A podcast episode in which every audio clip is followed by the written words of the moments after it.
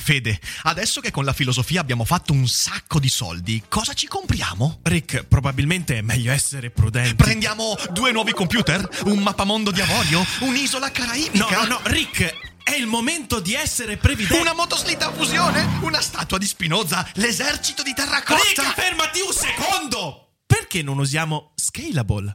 Scalable è l'app perfetta per chi vuol conoscere il mondo degli investimenti. Attenzione, investimenti pensati col cervello, non scelte di pancia. Scalable ti mette a disposizione gli strumenti essenziali per costruire una cultura del risparmio, ETF, piani di accumulo, accantonamenti a lungo termine per pensare oggi a quel che potrai fare domani. Scalable è un servizio sicuro e regolamentato con oltre 600.000 clienti e che ti aiuta a comprendere come funziona la finanza usando la testa. E sai qual è il bello? Con Scalable puoi iniziare a investire con solo un euro. Trovi tutti i dettagli in descrizione. Quindi, niente motoslitta fusione? Tra qualche anno, Rick, quando Scalable ci avrà aiutato a far crescere i nostri risparmi. Ok. Noi lo sappiamo benissimo che la vita è continua trasformazione ed è una cosa che temiamo. E la paura che sentiamo nei confronti del cambiamento che ci colpisce spesso ci impedisce di capire come ci trasformiamo. Ti trasformi in base a ciò che stai cercando? Oppure è quel che ti trova, ciò che ti scova a trasformarti? Questa è una domanda strana con cui cominciare la quarta stagione di Daily Cogito, ma direi che è giunto il momento di porcela come si deve. E come sempre, prima la sigla. Daily Cogito, il podcast per tutti e per nessuno. Puoi amarlo, puoi odiarlo, ma non puoi ignorarlo.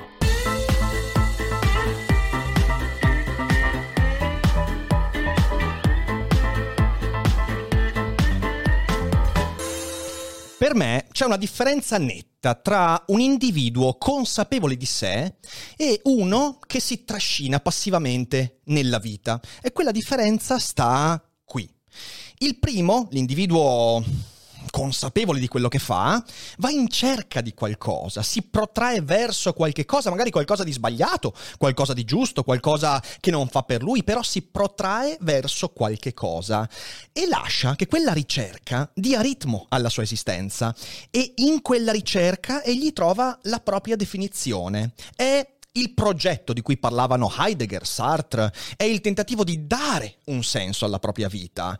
In primo luogo, questa persona, consapevole alla ricerca, non sa che cosa troverà, non sa neanche se troverà qualcosa, ma questa non è la scusa buona per non andare in cerca. Magari poi questo individuo fallirà dopo 10, dopo 30, dopo 70 anni di ricerca, oppure potrebbe anche trovare cose completamente dif- diverse rispetto a quelle che cercava, quelle che si aspettava. Il problema, anzi, il fatto positivo di questo individuo è che costui è conscio del proprio percorso. Andare alla ricerca di qualcosa significa porsi sempre il problema dove sto andando, come ci sto andando. Insomma, questo è un individuo che sa perché troverà ciò che troverà ed è quella ricerca che lo definisce. Il secondo individuo, colui invece che vive passivamente, colui che si lascia trovare dalle cose, non crede che la ricerca, lo sforzo della ricerca possa portare qualcosa di buono. Egli infatti si è arreso per fallimento, magari ha fallito in una ricerca e quindi smette di cercare, oppure per pigrizia, perché in realtà non ci crede veramente, perché non c'ha voglia e quindi resta fermo in attesa, in attesa che qualcosa accada, in attesa che qualcosa lo trovi. Questo individuo non cerca nulla perché pensa che siano energie sprecate. È convinto che niente lo stia aspettando e quindi cosa cerco a fare se non c'è niente che mi aspetta? E fidatevi, per quanto non sia alla ricerca di alcunché, egli verrà trovato da qualcosa. E quando verrà trovato potrebbe addirittura non accorgersene. Non ha idea di ciò che lo trasformerà, non ha idea di quel che egli sta diventando. Perciò ecco la domanda strana da cui siamo partiti. Una domanda che io mi pongo in, cons- in continuazione. Rick, ma tu sei quello che cerchi? Ti definisci sulla base della tua ricerca oppure ti fai trovare da qualcosa e quindi aspetti che qualcosa ti trovi e viene definito sulla base di ciò che ti trova. Una domanda che in realtà mi sembra centrale per la nostra esistenza. Andremo a sviscerarla. Però prima di farlo, bentornati e bentornate qui. Questa è la quarta stagione di Daily Cogito e non vedevo l'ora di ricominciare perché, perché è stato un periodo di grande riposo, ho studiato, ho letto tantissimo, è stato bello poter tirare il fiato, però ci siete mancati e quindi non vedevo l'ora di tornare. Eh, il programma di questa stagione è più o meno lo stesso della scorsa stagione, quindi abbiamo qui in live su Twitch un daily cogito al giorno e un rassegnato stampa da lunedì al venerdì alle ore 12. Ovviamente il daily cogito viene registrato in live nel pomeriggio o in serata e il giorno seguente esce in differita su Spotify al mattino alle 7 e poi su YouTube, Spotify e tutte le altre eh, gli altri siti di eh, podcast ovviamente e poi su YouTube nel pomeriggio, quindi non cambia nulla da questo punto di vista, però se vorrete seguire in diretta almeno qualche volta il nostro format, ci sono alcuni modi perfetti per tenersi aggiornati, soprattutto il canale Telegram e i canali Instagram, il mio Ric Dufer e quello di Daily Cogito. Lì insomma metteremo sempre tutte le informazioni, il calendario, perché di settimana in settimana, anche con ospiti, cogitate, monografiche ed eventi, eh, gli orari potrebbero variare. Quindi state allerta perché è bene tenersi eh, assolutamente aggiornati sugli orari.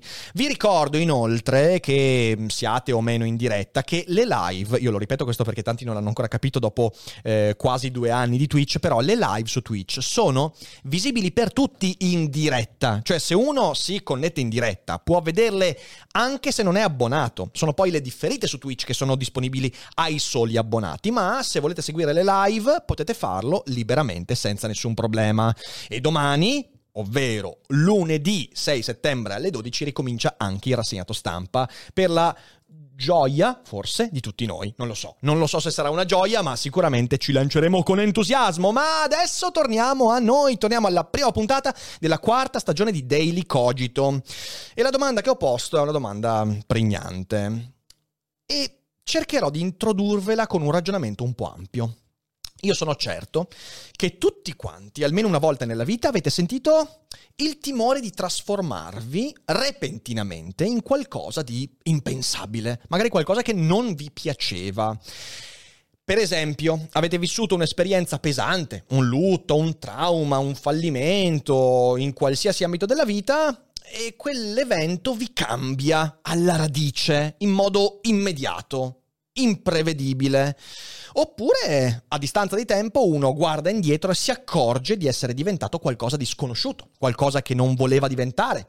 Tanti di noi guardano indietro e dicono ma non avrei mai voluto diventare quello che sono diventato, maledizione. Quando è che è successo? E magari è successo in un momento particolare. E quindi uno si guarda allo specchio e non si riconosce più.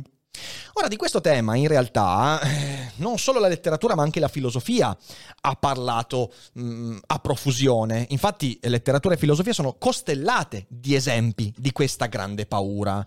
Mi viene in mente Gregor Samsa nella Metamorfosi di Kafka, il quale si sveglia un giorno ed è uno scarafaggio. Ecco il mutamento repentino, che ovviamente lì diventa parossistico, diventa assurdo, incredibile, irreale. Però qualcuno di noi si è svegliato scarafaggio, si è svegliato in un modo totalmente irriconoscibile. Si è guardato allo specchio e ha detto: Ma chi sei tu? Oppure i protagonisti di Lovecraft, che nella loro follia, nella loro ricerca della verità, finiscono per perdere completamente la bussola. E perdendo la bussola diventano qualcosa di eh, impensabile. I personaggi di Stephen King, Jack Torrance in Shining, che cambia in pochi giorni e viene posseduto da qualcosa di incredibile, da un passato ancestrale. Ma, e a questo io voglio arrivare, sono convinto che questa sia una delle più profonde radici della paura umana. E attenzione, come diceva Lovecraft, la paura è già di per sé una radice del nostro animo. La paura è il sentimento più intimo, più radicale. Ecco che la paura della trasformazione, di essere trasformato repentinamente, incomprensibilmente, è una paura veramente radicale. È la paura della pazzia, cioè la paura di entrare in uno status mentale assolutamente inintellegibile rispetto a quello che ero, quindi la paura della possessione, la paura di pensare, dire, fare cose che per il reale me stesso erano impensabili. È la paura di non riconoscersi allo specchio per tanti motivi, eh, pa- la paura del cambiamento fisico, ma anche di quello mentale, la paura di guardarsi e non riuscire a confessarsi i propri pensieri perché sono cambiato in un modo che non accetto. La paura che gli altri si trasformino, cioè la paura di vedere negli altri quel cambiamento repentino, è la paura del tradimento, eh, se qualcuno cambia e diventa una persona diversa, mi tradisce. Magari una persona che pensavo di conoscere, invece no, non la conoscevo. E infine la paura di morire. In effetti, cos'è la morte se non la trasformazione definitiva? Nella morte ci trasformiamo, non sappiamo in cosa, ma ci trasformiamo. E quella è la paura della trasformazione, quella repentina, quella che non è sotto il nostro controllo. In effetti, e questo è un tema che abbiamo già toccato varie volte, chi si illude di poter permanere, di poter restare sempre uguale a se stesso, è destinato ad essere coscientemente deluso. È un illuso. Tutto quanto si trasforma, ogni cosa muta. E questo, di nuovo, se volessimo prendere due grandi filosofi, da un lato abbiamo Eraclito con il Pantarei, il fiume di Eraclito, il quale dice non si scende mai due volte nello stesso fiume, ma non perché il fiume cambia, il letto del fiume cambia, i detriti cambiano, l'acqua cambia, ma tu stesso sei un fiume che entra una volta, esce e quando rientra è mutato. Tu sei un evento che scorre, sei qualcosa che cambia. Ed è questo che portò Nietzsche, qualche secolo dopo rispetto a Eraclito, a cambiare la formula socratica del conosci te stesso in diventa te stesso, cioè riconosci il modo in cui sei cambiato. Perché conosci te stesso è una cosa che appare molto statica. Una volta conosciuto me stesso, ecco, sono quella roba lì. E Nietzsche afferma: no, no, no, caro Socrate, ti piglio per la barba e ti dico: non è vero, tu cambi. Conosci te stesso e domani non sei più la stessa cosa. Ecco, non crediate che Eraclito, Nietzsche, Kafka non fossero spaventati, pur affermando l'inevitabilità del mutamento. Dire che è inevitabile la trasformazione non significa togliersi di dosso la paura, il timore di quella trasformazione. E vorrei farvi un esempio che per me è eclatante ed è l'esempio di Paolo di Tarso. Eh, eh, qualcuno lo conoscerà meglio come San Paolo, eh, che un tempo si chiamava Saulo e che di questa paura è uno dei portavoce più fondamentali nella storia dell'Occidente. Ora, per qualcuno che non conoscesse, magari fosse stato un po' distratto a catechismo, Paolo in realtà all'inizio era un rabbino ebreo, si chiamava Saul ed era un eh, persecutore di cristiani. Insomma, i cristiani erano ancora questa setta, Gesù era morto da 5-10 anni, ancora non lo si conosceva, però c'erano questi cristiani che rompevano un po' le balle dappertutto, soprattutto agli ebrei. E Saul eh, diceva, eh, io, questi qua non mi stanno simpatici, quindi si mette a denunciarli, perseguitarli e a un certo punto capita una cosa, lui sta andando verso Damasco per gestire un affare con eh, dei cristiani che andavano denunciati e fermati, cade da cavallo, mh, mm, racconta di aver visto questa luce immensa, stordente, e una voce, una voce che gli dice Saulo, Saulo, perché mi perseguiti? Si converte, Così, debotto, senza senso. E diventa Paolo. Quindi da Saul a Paolo. E questa cosa qua, e lì diventa una delle voci fondamentali, anzi, diventa il vero e proprio fondatore del cristianesimo. Ricordiamoci che eh, la, la, il cristianesimo della Chiesa eh, si rifà a a San Paolo molto più da un certo punto di vista che a Gesù. Però è questo un altro discorso che magari tratteremo un'altra volta. La cosa che mi interessa veramente è che questo atto di conversione, quindi questa trasformazione repentina, immediata, non prevedibile, eh, ha una conseguenza. Cambia radicalmente la personalità, i desideri, la visione, la prospettiva di questo individuo. Ma soprattutto Paolo sarà perseguitato per tutta l'esistenza dalla paura di vivere lo stesso avvenimento. Cioè l'avvenimento che gli aveva portato l'illuminazione, lui comincia a temerlo. Perché? Perché se tu ti converti repentinamente, chi ti dice che questa cosa non capiterà di nuovo? E c'è una lettera particolare nelle lettere eh, di San Paolo che mi ha sempre colpito tantissimo. A un certo punto eh, San Paolo, eh, ovviamente lui se ne va in giro di villaggio in villaggio, di città in città e incontra questa comunità dei Galati e i Galati finiscono per fare amicizia con Paolo. Lui poi se ne va e gli gli ebrei, anzi scusatemi, i cristiani, quelli della chiesa originale che vedevano Paolo un po' come un mezzo eretico, si parla soprattutto di Pietro e di Giacomo, eh, mandano degli emissari dai Galati per dire ragazzi guardate che sto Paolo non racconta mica giusta, non fidatevi, un mezzo truffatore. E Paolo scrive una lettera ai Galati in cui gli dice ragazzi, ma siete scemi, così poveri di cuore da farvi abbindolare dai primi emissari eh, di questi qua. In realtà dovete credere a me. E lo dice in un modo straordinario. Scrive, ascoltatemi bene. Anche se un angelo venisse dal cielo a dirvi una cosa diversa da quella che vi ho detto io, non dovreste credergli. Quindi un angelo diciamo, cioè, un, po', un po' megalomania qua c'è, ok? Però anche se un angelo venisse, non credetegli. E poi aggiunge, anche se io stesso venissi a dirvi una cosa diversa da quella che vi ho detto, non dovreste credermi. Ma come? Ma cosa stai dicendo? Sta dicendo che lui teme di cambiare di nuovo, tornare dai Galati e dire, raga, quello che vi ho detto tre anni fa, sette anni fa, lasciate perdere. Tutte cazzate. Lui teme il fatto di vivere una controconversione, teme il fatto di trasformarsi nuovamente, di tornare magari Saul o di essere di nuovo qualcosa di diverso. E continua, dovreste maledire l'angelo, dovreste maledire me, perché ciò che vi ho detto io non l'ho saputo da un uomo, ma direttamente da Gesù Cristo. E, e questa lettera qua mi ha sempre lasciato un po' basito perché cavolo, un convertito mm, di questo livello che poi dice se per caso vi dico qualcosa di diverso, maledicetemi. Ecco, è interessante il fatto che in un testo così centrale, poi che siamo meno cristiani, cattolici, questo è un testo centrale con cui siamo cresciuti e su cui si è fondata parte della nostra cultura occidentale. Ed è interessante il fatto che alla base della cultura occidentale esiste questa divisione fra la maturazione di un individuo e la conversione. O meglio, tra il consapevole mutamento che ci porta gradualmente a diventare noi stessi e eh, la repentina metamorfosi.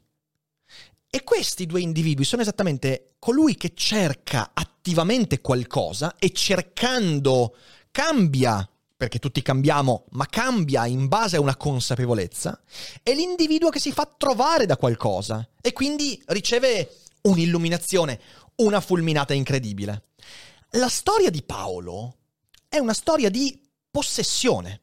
Ma lo dico nel vero te- senso della parola. Lui è posseduto da un'idea, un'idea fortissima, radicale, devastante, che cambia la storia del mondo. Ed è lui stesso ad ammetterlo, non sto dicendo una blasfemia. Lui varie volte dice: Sono stato posseduto da questa idea, da questa folgorazione incredibile. Quella che lui vive è una vera e propria invasione, un'invasione che stralcia Saulo, lo dimentica, lo annulla e fa nascere Paolo, che è un individuo che con Saulo non ha niente a che vedere. Ovviamente, per un credente e per Paolo stesso, quell'invasione è positiva, è un mutamento in meglio, è necessario. E ci sono due ma immensi in questo. Il primo ma, una volta che siamo cambiati in modo così radicale, possiamo davvero trovare il coraggio e gli strumenti per negare che quel cambiamento sia stato positivo? Cioè, Paolo avrebbe mai potuto pensare in cuor suo, magari Saul, magari Saulo era migliore di me? No, diventa la necessità ammettere che quel cambiamento radicale è per il meglio. Adesso siamo migliori di ieri. Questo è un atto di sopravvivenza intellettuale. Ma il secondo problema, e già questo è bello tosto, ma il secondo è ancora più devastante. Questa questione rappresenta l'essenza stessa della fede. Come può Paolo essere certo di aver sentito Dio e non di aver avuto un'allucinazione, un momento di follia, un ictus? È una storia che ci ricorda molto da vicino, se vogliamo stare sempre nella Bibbia, quella di Abramo. Okay, Abramo quando riceve la chiamata di Dio che gli dice, mm, caro amico, sacrifica il tuo unico figlio. Cos'è che fa Abramo? Abramo sta zitto con tutti perché? Perché lui in cuor suo crede, cioè lui crede al fatto che quella è la voce di Dio. Questo è l'atto di fede. Infatti Kierkegaard la definisce una follia, un salto nel buio, un angosciante atto di fede, inevitabile, irrazionale, in cui tu sei solo al cospetto di questa voce. Però devi crederci. Eh, quello è un problema mica da poco. C'è un film recente, eh, un film horror che abbiamo visto al cinema, eh, che non vale la pena di vedere, però racconta esattamente questo, si intitola Il Sacro Male. E racconta questa, questa, questa profetessa, questa, questa, ragazza, la quale un po' come mh, i, i, grandi santi della storia cristiana sente la voce eh, della Madonna, della Madre del Signore e in realtà poi durante il film si scopre che non era esattamente la Madonna, però come faceva eh, questa ragazza a sapere che quella era la voce della Madonna e non la voce di un demonio? Perché poi di quello parla il film, è un atto di fede. Il problema è che la fede è totalmente apodittica. Tu fai un salto. È un salto. Ecco, per tornare al discorso iniziale, l'atto di conversione che ci mostrano i vari Paolo, Abramo, anche quello è un atto di conversione, andare a sacrificare il tuo unico figlio. Quell'atto di conversione significa farsi trovare e cogliere da qualcosa di totalmente inatteso da qualcosa che non potevi aspettarti. Ecco, questo è uno dei motivi per cui io non sono mai stato una persona particolarmente religiosa, perché non ho mai accettato l'inevitabilità di questo tipo di cambiamento. Perché questo tipo di cambiamento, quello che ti porta a scartare radicalmente rispetto a quello che eri, significa in qualche modo lasciare le redini della propria esistenza. Cioè, se tu aspetti. Come Paolo dice molto spesso, bisogna fermarsi e aspettare che giunga l'illuminazione, il messaggio, la voce, la folgore e via dicendo. Questo significa per me lasciare le redini in attesa di qualcosa e ha delle conseguenze che, per come sono costruito io mentalmente, sono inaccettabili. Intanto, il fatto che una volta che sei cambiato, non importa quello che eri, quello che facevi, importa quello che sei ora. Anche questo Paolo lo dice spessissimo nelle sue lettere, eh, quando alcuni, sapete, questo qua aveva perseguitato cristiani, quindi i cristiani gli dicono, ah Paolo, bello adesso, simpatico, però, cioè, prima Paolo gli dice, ma io sono cambiato, cioè sono un altro, non sono quello che ero. Quindi non c'è neanche la necessità di chiedere scusa, perché quello che faceva quelle cose non sono io.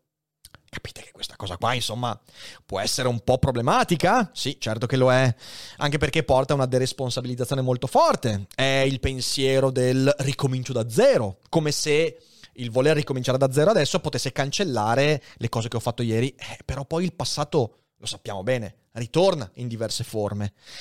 E un'altra conseguenza, che quella che dicevo prima, è che tu non puoi sapere se rivivrai un'altra conversione. E questo è terribile come pensiero, perché se tu sei cambiato radicalmente oggi e sei un altro, sapendo che questa cosa potrebbe accadere di nuovo, come fai a dare spessore a ciò che compi adesso? Se so che domani potrei essere una persona totalmente diversa, come faccio a nutrire convinzioni, argomentare idee, compiere atti, stringere relazioni? Come posso farlo? Questa è una bella domanda. Sono i motivi per cui io questo tipo di cambiamento non ci credo particolarmente. Per me è una grande, grandissima illusione. E, e poi c'è un ulteriore aspetto. Alla conversione, e questo in Paolo si vede benissimo, alla conversione consegue la necessità di permanere, appunto per il timore di cambiare nuovamente, rendendo futile quel cambiamento che ho vissuto io una volta convertito, cambiato, trasformato, mutato, diventato qualcun altro, tac, di botto, lì devo considerarmi permanente. Perché non posso di nuovo immaginare che quella cosa succederà ancora.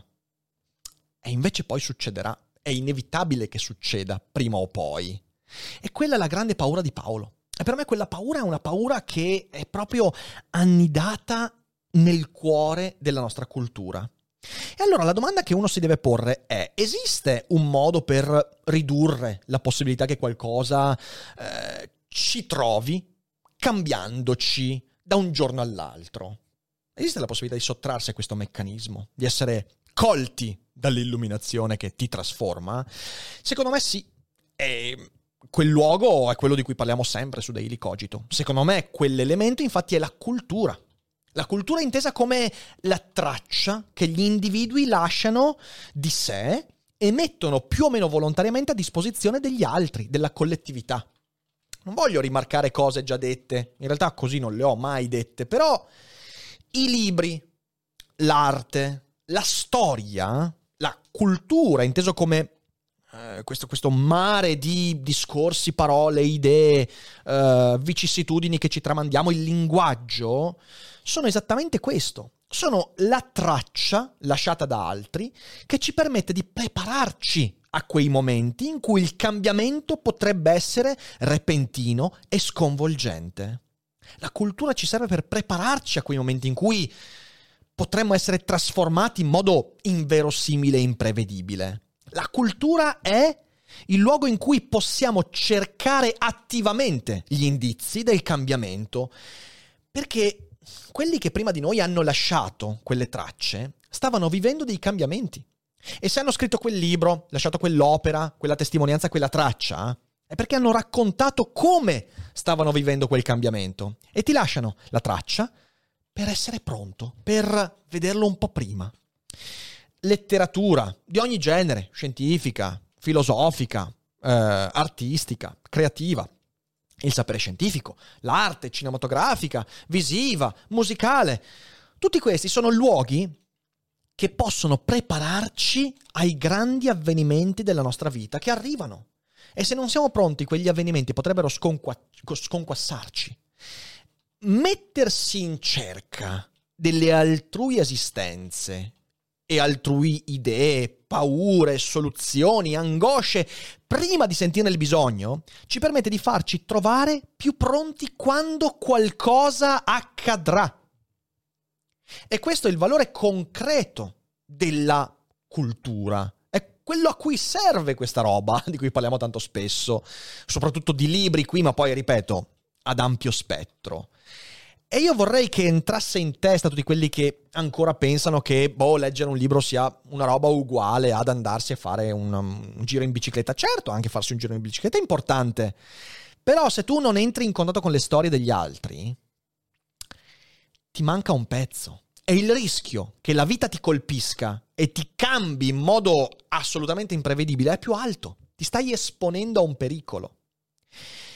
Aver letto Cecità di Saramago per me ha significato aver vissuto in forma surrogata, in forma minore ovviamente, per aver vissuto alcune delle esperienze che abbiamo vissuto durante la pandemia. Sì, io l'ho visto, l'ho visto, l'ho visto accadere.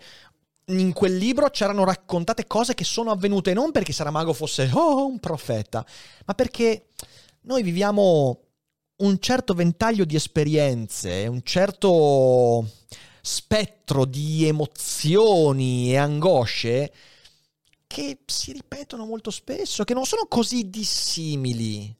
Poi quando capitano ognuno, vi- ognuno di noi le vive in maniera particolare, però, però ci sta che Saramago abbia detto qualcosa che poteva essere utile a me in quel frangente. Così come aver letto Big Fish di Daniel Wallace eh, ha significato fornirmi di strumenti essenziali per la mia sopravvivenza mentale quando è venuto a mancare mio padre.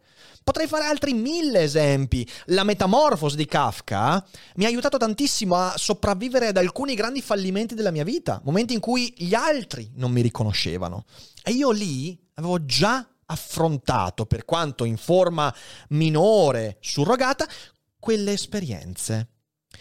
E ciò mi ha impedito, o meglio, mi ha aiutato a non dare uno scarto infinito al mio cambiamento ed essere un po' più consapevole di come stessi cambiando. Tutto questo mi ha aiutato a non farmi trovare impreparato, dannazione. Mi ero messo in cerca prima e non sapevo che stavo cercando quelle cose lì, ma sapevo che cercando lì qualcosa di utile avrei trovato affinché qualcosa di spaventoso non mi trovasse. Sapete qual è l'ironia di tutta questa storia? Eh, l'ironia di questa storia è che Paolo, Paolo stesso lascia delle tracce. le sue lettere. Ed è interessante questo perché Paolo lascia quelle lettere e lo fa per se stesso. Lo fa proprio per impedirsi di trasformarsi di nuovo in futuro. Lascia quelle lettere per lasciare una traccia e dire guarda che il vero me stesso, il vero Paolo è questo. E se un giorno dico qualcosa di diverso, no, carta canta. Però poi arriva anche a me. È arrivato a me ed è un pezzo fondamentale che mi rende più pronto a non farmi trasformare. Questo è ironico. Paolo predica la conversione, ti dice devi stare in attesa della chiamata e con le sue lettere ti dà lo strumento per non stare in attesa della chiamata e prepararti a evitare quello sconquassamento. Ed è per questo che io ho riletto durante questo mese per la quarta volta nella mia vita le lettere di San Paolo e gli atti degli Apostoli, che sono, sono comunque dei testi che vanno letti almeno una volta nella vita. Ovviamente, io non voglio fare della mitologia dura e pura. Ovviamente la cultura, intesa in senso ampio, come avete capito, non garantisce l'immunizzazione totale dal repentino e radicale cambiamento. Ci sono persone molto più acculturate, molto più intelligenti, molto più preparate di me, che però hanno vissuto quel cambiamento radicale. Quindi non ti immunizzi del tutto. E credo che alcuni avvenimenti della vita tu non possa effettivamente affrontarli in nessun modo se non radicalmente mutando la tua esistenza. Si spera però nel modo più consapevole possibile, ma la cultura è uno strumento senza il quale diventa impossibile evitarla, quella mutazione repentina. Paolo, peraltro, ribadisce continuamente di non acculturarsi troppo. E questa è una cosa che mi ha sempre fatto tanto ridere, non studiare troppo, non leggere troppo, non ascoltare troppo i saggi, anzi, denuncia la saggezza, ovviamente andando contro tutti gli stoici del suo tempo, che in realtà erano eh, individui che deviavano. Perché? Perché lo stoicismo è proprio il tentativo di prepararti agli avvenimenti. E Paolo diceva, no, non devi prepararti agli avvenimenti, devi stare in attesa, non metterti in cerca, fermati non acculturarti. E perché diceva questo? Appunto perché acculturandosi si rischia di rendersi impermeabili a Dio. Ora, io no, non vi sto suggerendo di essere impermeabili a Dio, anzi, se volete convertirvi a qualsiasi religione siete liberissimi di farlo, però quando Dio diventa la voce che ti folgora sulla via, sai, non è mica facile distinguere quello da un momento di paranoia e di allucinazione. Prepararsi a quello, secondo me, è una buona idea. E di nuovo, è ironico perché Paolo con le sue lettere è diventato parte del mio impermeabile, cioè io uso San Paolo per rendermi impermeabile. Però, a conclusione di tutto questo discorso, vorrei lanciare questo messaggio che sia anche una sorta di motivazione per la quarta stagione di Daily Cogito. Qualunque cosa accada nella tua vita, o qualunque cosa non sia ancora accaduta, ancora meglio nella tua vita, mettiti in cerca. Prendi in mano quel, quel mare inesausto di parole, idee, pagine, immagini, musiche, creatività, paure angosce che è la cultura umana e cerca, cerca, leggi, approfondisci, ascolta, discuti, sii affamato, sii curioso non aspettare che i grandi eventi della tua vita ti trovino in attesa e ti trasformino in modo totalmente casuale, impedendoti di riconoscerti allo specchio, rompendo relazioni che magari sarebbero state proficue.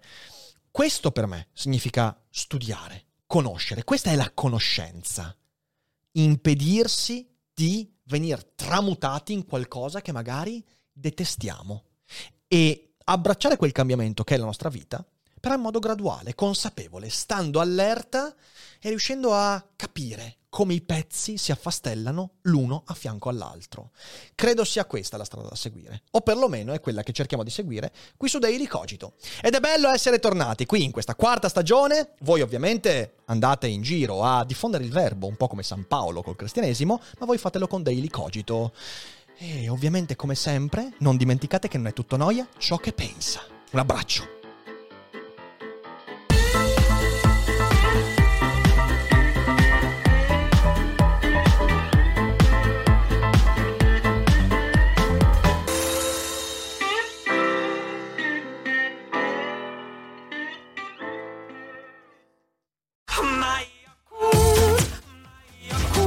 Se a volte ti senti così, ti serve la formula dell'equilibrio.